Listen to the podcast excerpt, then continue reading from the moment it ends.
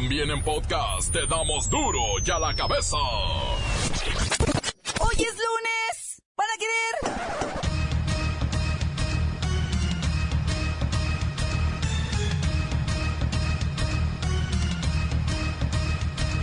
Hoy en duro y a la cabeza, sin censura. Organizaciones civiles presionan sentar en el banquillo de los acusados al cardenal Norberto Rivera por señalamientos de pederastia. Tendremos hoy un balance de cómo nos fue en la pasada reunión del G20, donde el presidente Peña Nieto dio mucho de qué hablar. Fuertes rumores de que Morena abre las puertas a Marcelo Ebrard. ¿Podría ser el candidato de ese movimiento si van a la elección interna? Por fin los maestros de Oaxaca, Chiapas y Michoacán asisten a la evaluación docente de la SEP. Tardaron dos años en decidirse. Lola Meraz nos tiene las buenas y las malas del Estado Islámico y su posible derrota definitiva. En Jalisco y Colima buscan por cielo, mar y tierra las 40 unidades de reciente modelo robadas a la agencia Ford de Guadalajara. El reportero del barrio nos da los detalles. Y la Copa Oro va sobre ruedas. La selección ha recibido buenos comentarios y se dicen con la seguridad de ganar el torneo. Vamos a ver si la bacha y el cerillo, vamos a ver si piensan lo mismo. Una vez más está el equipo completo, así que comenzamos con la sagrada misión de informarle, porque aquí usted sabe que aquí, hoy que es lunes, hoy aquí, no le explicamos la noticia con manzanas, no. Aquí se la explicamos con huevos. A la noticia y a sus protagonistas les damos duro y a la cabeza. Crítica implacable, la nota sensacional, humor negro en su tinta y lo mejor de los deportes. Duro y a la cabeza. Arrancamos.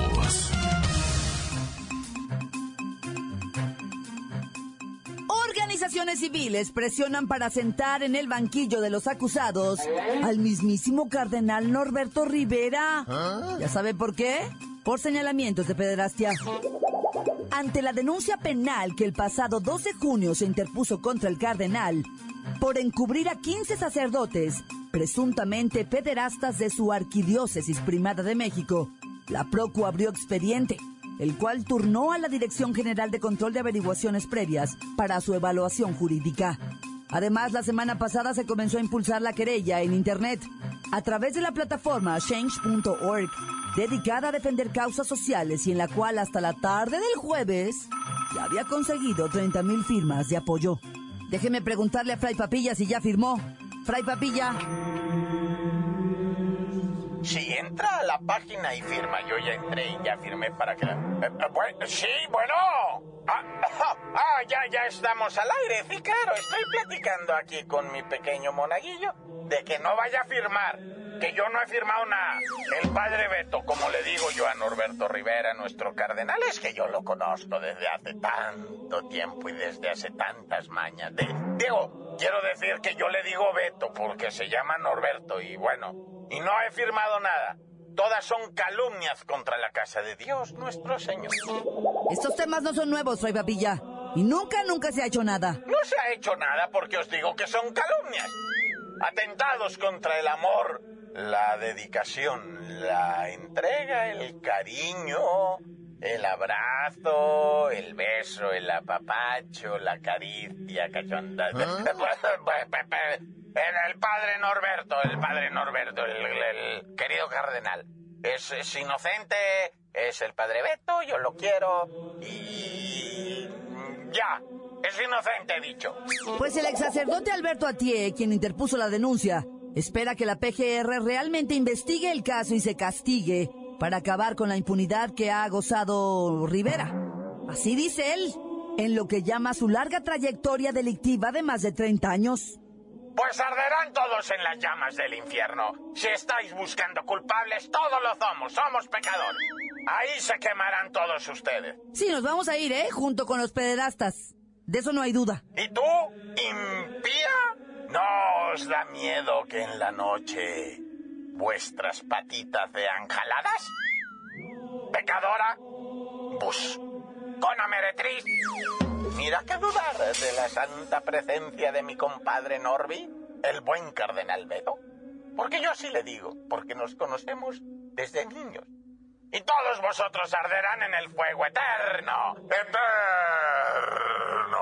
El fuego del averno. ¡Uy, qué miedo! Continuamos en Duro y a la cabeza. Las noticias te las dejamos ir. A la cabeza.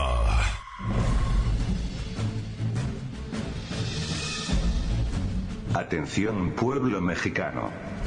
Sin el afán de ofender, ni criticar al partido político conocido como Morena, me llama de sobremanera la atención el hecho de que, anuncien a los cuatro vientos, que rumbo al 2018 definirán por acuerdos internos a quienes contiendan por los 3.326 cargos de elección popular, incluida la candidatura a la presidencia.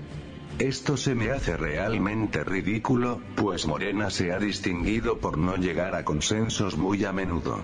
Así que seguramente terminarán haciendo encuestas y plebiscitos, o ya de plano una tómbola, al fin que para ellos la vida es una tómbola, tómbola, tómbola. Y para que no haya dudas, Andrés Manuel López Obrador recordó que en el Congreso de Morena, ya se acordó que se van a hacer alianzas con militantes de todos los partidos, además de que sumarán a luchadores sociales y militantes, integrantes de sectores, y empresarios de todos los estados de la República. En pocas palabras, Morena, irá con todo y por todo. No importa cómo sean elegidos sus candidatos ni quiénes sean, lo importante es el consenso, la propuesta política es lo de menos. Van a una lucha democrática a través del dedazo, o la tómbola, o sea, con procesos antidemocráticos. Yo sé que ustedes dirán, los otros partidos hacen lo mismo o peor. Es verdad, y estoy de acuerdo. Lo malo aquí es que Morena decía que sería la diferencia, y vemos que de nueva cuenta, se avecinan avalanchas de mentiras y fraudes para él. Pueblo mexicano, pueblo mexicano, pueblo mexicano. Duro y a la cabeza. ¿Cómo nos fue en la pasada cumbre del G20? Voy hasta Alemania con Kerrika Wexler. Muy buenas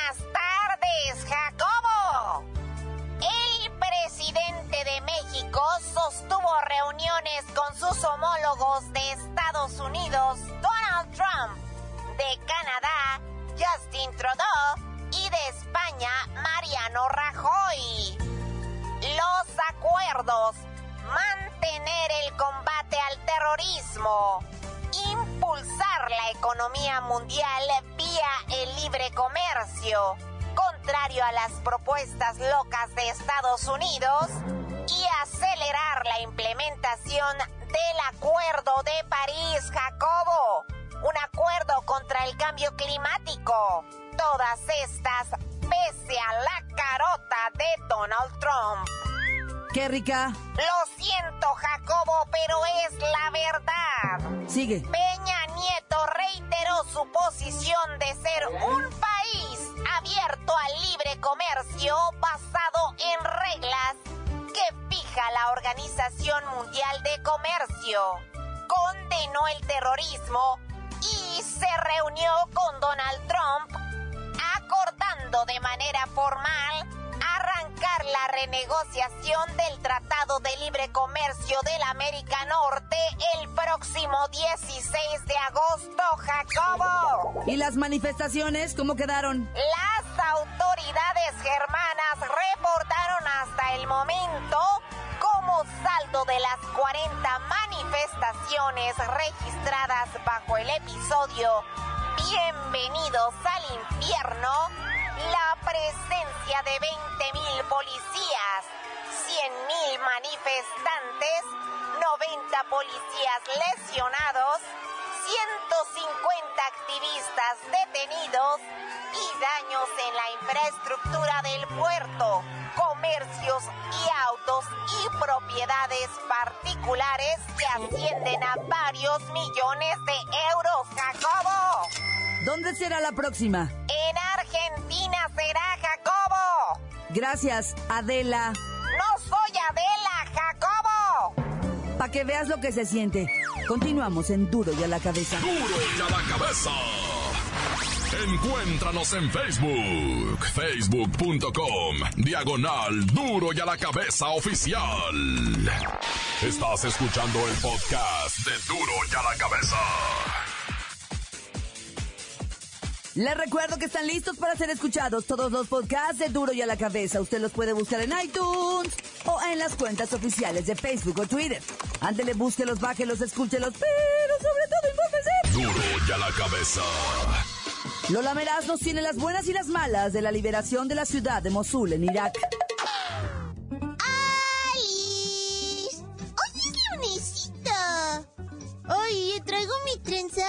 Mujer Maravilla. Somos súper mega parecidas. y tenemos la buena. El primer ministro iraquí, Haider al-Abadi, llegó esta mañana a Mosul, donde proclamó la victoria sobre el grupo yihadista Estado Islámico, luego de largos nueve meses de cruentas batallas. Por fin Mosul es una ciudad liberada y sin terroristas.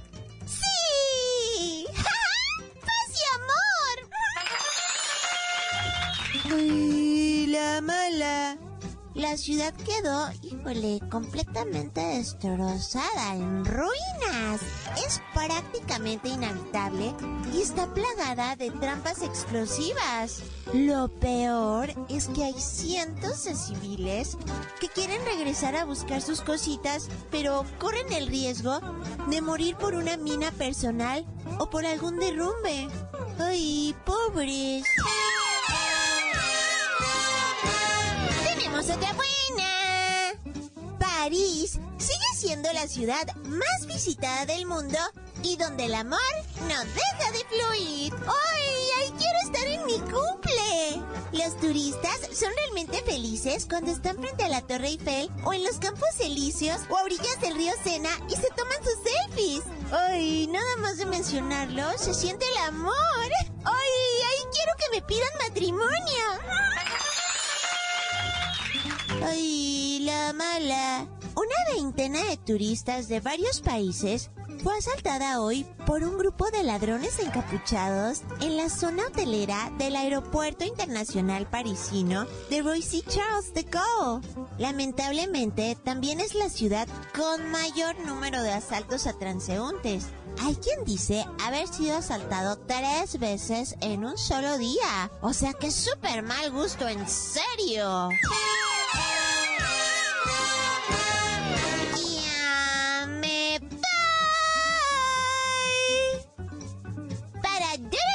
Cabeza. Informó Lola Meras. Les digo un pedacito de mí. El que quieran. Síguenos en Twitter. Arroba duro y a la cabeza. El reportero del barrio nos dice dónde están los 40 autos modelo 2017 y 2018 robados a una agencia Ford en Jalisco. ¡Ay, Montes, montes, alicantes, pintos. Oye, ¿qué onda? Andan buscando las camionetonas robadas en Tlacomulco. Fíjate nomás, güey. 40 unidades de reciente modelo, nuevecitas sin estrenar, todavía con los plásticos en los asientos, ¿verdad? Todavía sí. Se la robaron de una bodega y en Tlacomulco. 40 automóviles entre camionetonas y muchos otros, ¿verdad? Tipo pick tipo esas, este, esas USB o ¿cómo se llaman? U- USB, USB o SBC o yo no sé, esas camionetas que usan los doños para llevar a la, la criatura al kinder. ¿eh? Unas camionetas del tamaño de mi casa de Infonavit. ¿eh? Bueno, el caso es que estas camionetas, va. Después fueron a encontrar tres. Allá para Vallarta encontraron una y luego la otra para dónde, pues, este, para Chihuatlán, no sé, por allá andaban en Manzanillo, también encontraron. O sea, las fueron, es que dice que se les acabó la gasolina y que por eso ya no, no podían, pero otra versión dice que las, las, las apagaron vía satelital. Ay, así tu chucha, su- ¿Cómo inventa cuentos la raza? ah? Pero fíjate que no, no, no me quiero meter muy para adentro en esto porque hay mucha versión, mucha versión. Yo no tengo la neta, ¿eh? Dos muertos y un titipuchal de heridos, golpeados, balaseados, allá en Erongarícuaro, Michoacán, en ¿Ah? Oponguío. Se escribe Oponguío y en Michoacán se pronuncia Upunguiu. Así dicen, pues la O la pronuncian como uva. Entonces sería Upunguiu. Este, en Oponguío, Michoacán.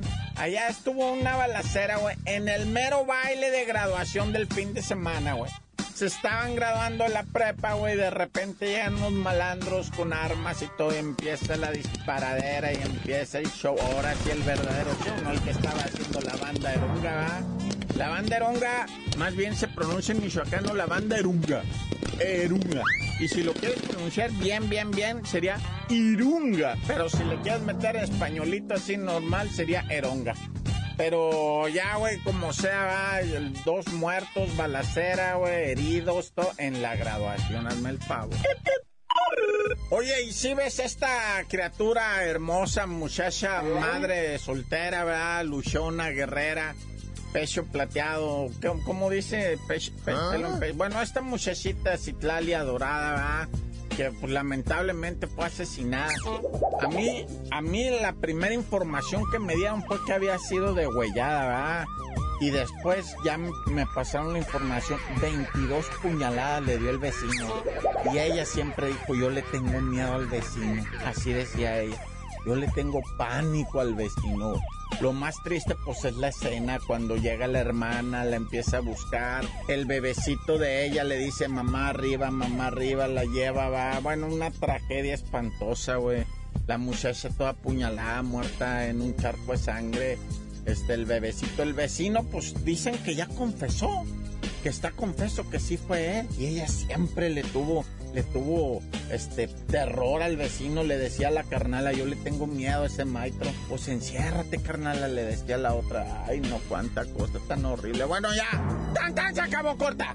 La nota que sacude. ¡Duro! ¡Duro ya la cabeza! Esto es el podcast de Duro ya la cabeza.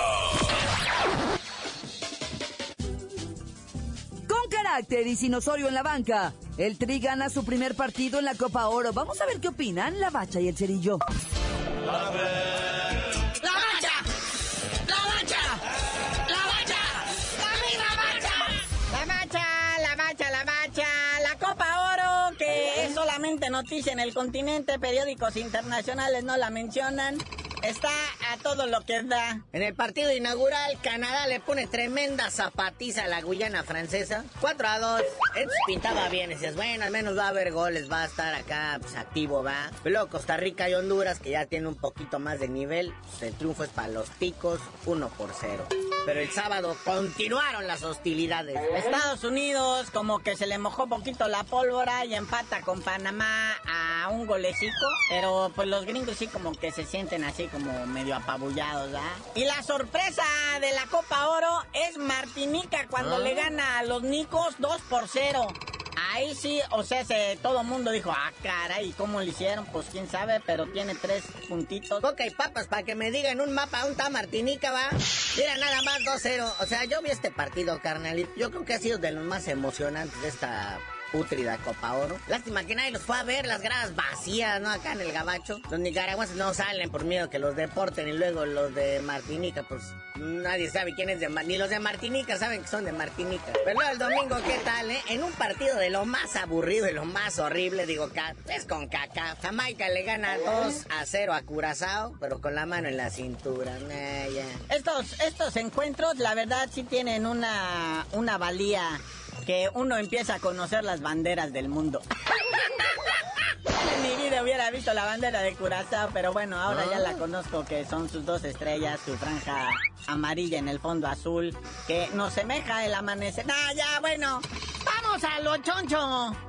A lo contundente, a donde se demostró el carácter. México, ahora sí, sin Juan Carlos Osorio, va, que estaba en un balcón, en un palco, no sé qué, y desde ahí les mandaba señales, así como los soldados de antes. Ponían los brazos en cruz, los hacía para enfrente, o estaba echando porras, no sabemos, ¿verdad? Martino y Luis García lo despedazaron, se rieron de él, pero hasta que se cansaron, porque pues ahí también estaba Necio de María, y el hombre este de las elecciones, González Iñárritu, no, no, ese ya no es. Bueno, otro ahí de mandamás ahí de la Femex Food. Y no sé, parecía que estaban haciendo tablas rítmicas. Pero eran las señales del profe Osorio a Don Pompi. Oye, es que, güey, hagan un grupito de WhatsApp. O sea, aprovechen tantito la tecnología. Sí, es gratis. O bueno, solo que no tengan la confianza de darse los teléfonos. Pero de veras da coraje. A señales y chiflidos y aventándose hielo y, ¡ey, pélame, güey! Al otro, dile que le habla al otro. No, al otro. Daban pena.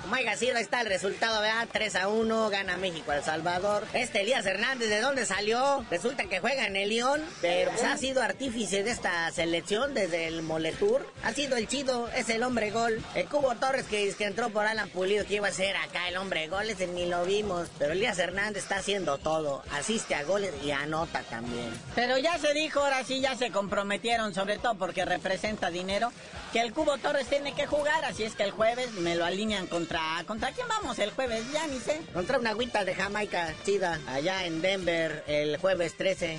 Mismo día que El Salvador se va a enfrentar a Curazao en la doble jornada del Grupo C. Oye, también hubo unos partiditos chidos allá en el Zócalo, en la Ciudad de México. Fueron las revanchas México-Alemania, las leyendas del 86 y las leyendas del 89. Un juego que causó mucha polémica, que levantó ahí de repente ámpula, porque sí empezaron a darse con Toño y sí lo agarraron bien en serio. Lamentablemente se acabó en empate, ¿verdad? Pues sí, un partido para cada quien, ¿verdad? Porque en el primer encuentro de las leyendas del México 86 se perdió 3-1, ¿verdad? Al minuto 16, Matías Herget venció al portero Pablo Larios. En el 28, Lothar Mateus. Nomás oyes estos nombres y hasta se te enchina la piel y te quieres arrinconar.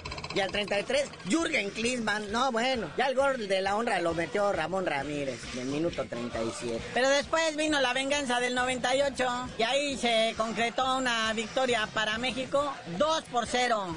Primera vez que se le gana a Alemania.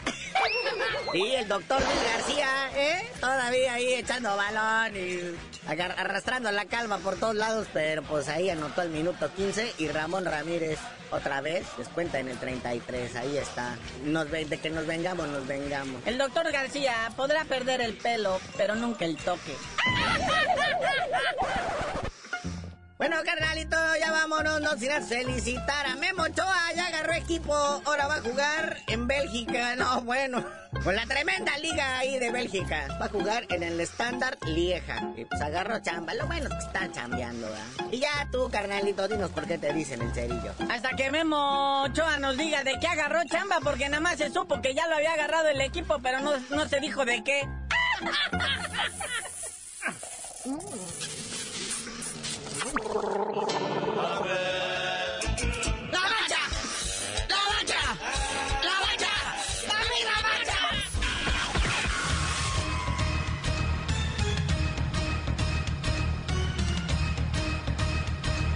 Por ahora hemos terminado. No me queda más que recordarle que en Duro y a la cabeza, hoy que es lunes.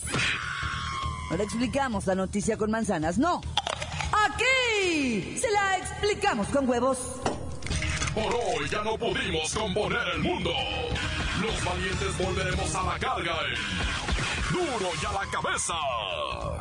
Duro y a la cabeza es Miguel Ángel Fernández, Claudia Franco, Arturo González, Eddie González y la producción de Luis González, el señor X. Duro y a la cabeza. Una producción original de MBS Radio.